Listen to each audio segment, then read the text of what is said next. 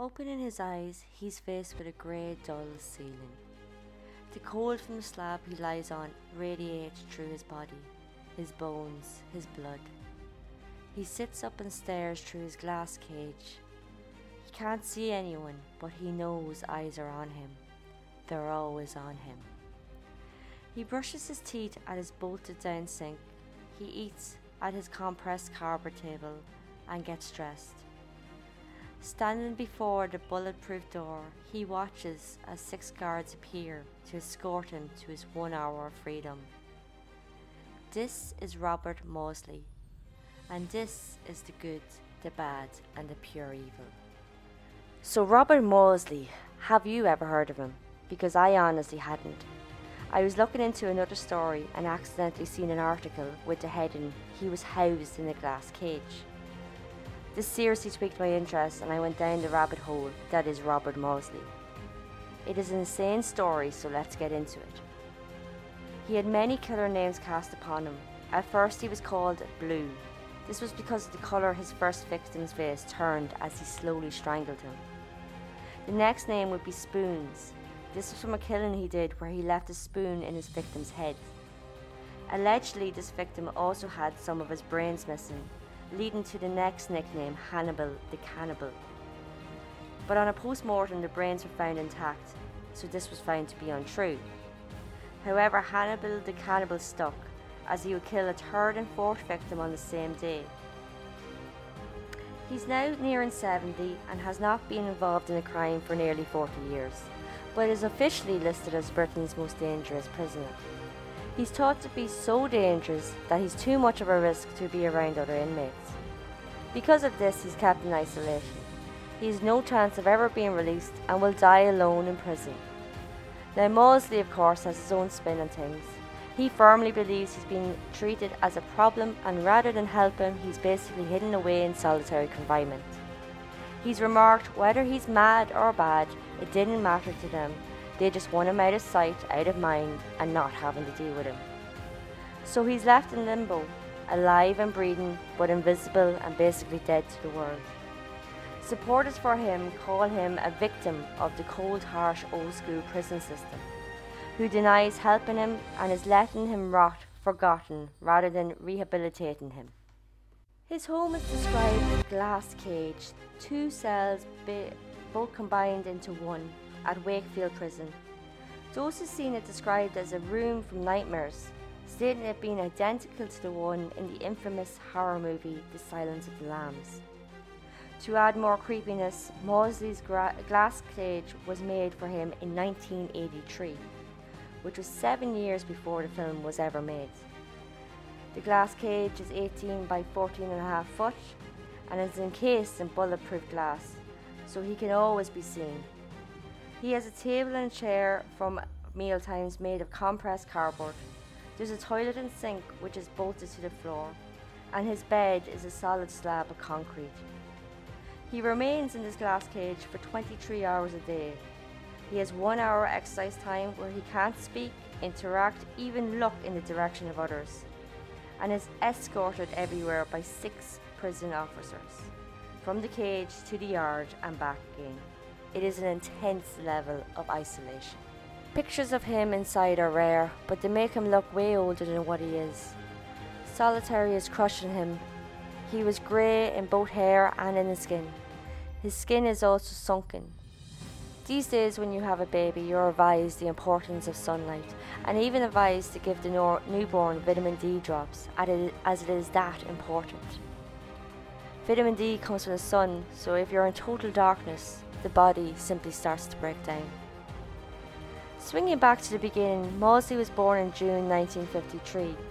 His family home wasn't great, and by two, he, along with his brothers Paul and Kevin, and his sister Brenda, were all removed and put into care due to parental ne- neglect.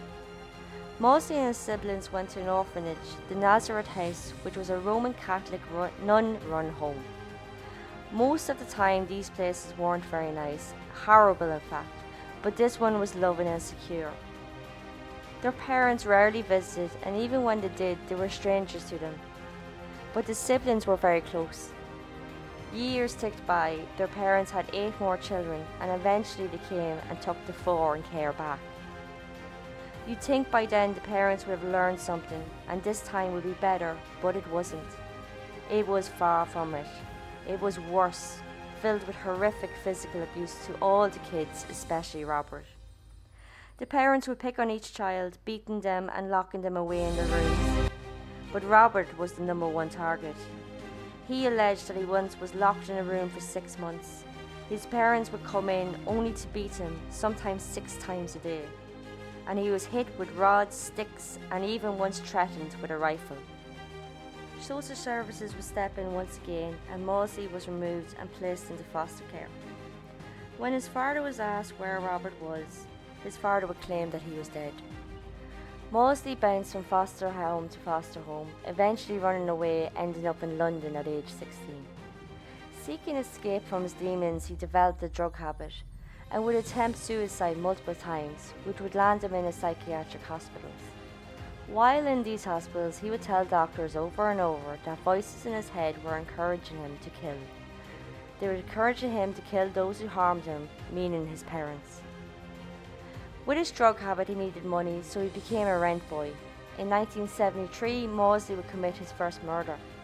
John Farrell would pick Maudsley up for some sexy time, and during this fumble, Farrell showed Maudsley some horrific photos, which triggered memories from Maudsley's childhood, which sent him into a rage, and he ended up strangling Farrell.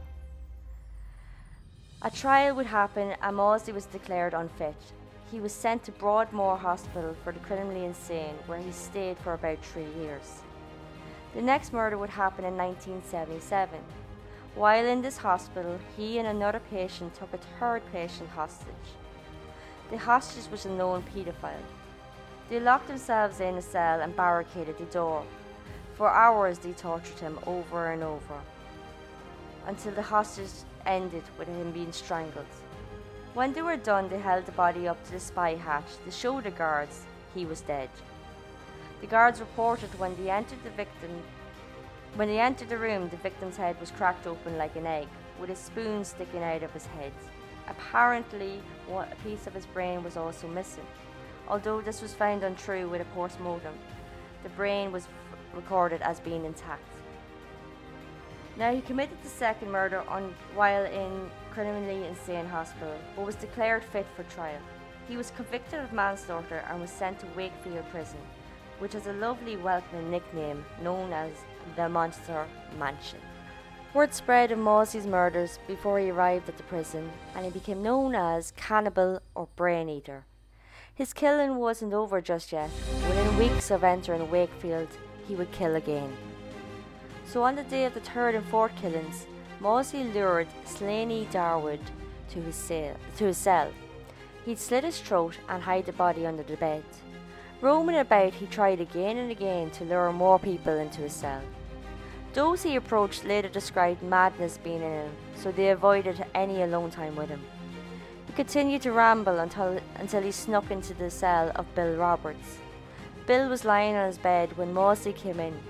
He immediately started to attack Bill with a makeshift knife, particularly around Bill's head. After this, Maudsley left the cell, walked into the wing of the office, and placed the homemade knife on the guard's desk. Maudsley then calmly informed the guards that at the next roll call they would be two people short. Again, he was declared fit for trial, convicted of double murder, and sent back to Wakefield. This time it was different. Fearing the safety for others, Maudsley was placed in solitary confinement and has been there ever since. He was sent to Parkhurst prison for a time though, where he was getting help with psychiatrist Bob Johnson. He would spend three years with Maudsley and felt he was improving and making progress, removing his anger and danger to others. But out of nowhere, all this was stopped and Maudsley was sent back to Wakefield to the glass cage. His family believed that the prison guards were trying to break him. Each time he improved, he was thrown back into the cage. At one point, he was even getting on with staff, playing chess with them. He had access to books, music, and TV. He was given a taste of normalcy only to have it all ripped away. His brothers believe his troubles always stemmed from being locked away as a child, and doing this over and over again to him as an adult was just torturing him and bringing up old trauma. In March 2000, Maudsley unsuccessfully pleaded for terms of his solitary confinement. He was requesting a relaxation or, or for him to be allowed to die by taking a cyanide capsule. When refused, he went on to ask for a pet budgie, I guess for company, but this also was denied. Maudsley is unique among serial killers because it's believed he was driven to do terrible acts by very real demons from his youth. Maudsley firmly believes if he had killed his parents in 1970, he wouldn't have gone on to kill the others, and he would have served his time and be living a free life right now. Thanks for listening. Next time I'll be talking about the amazing Wright brothers and their aviation achievements. This has been the good, the bad, and the pure evil. Until next time.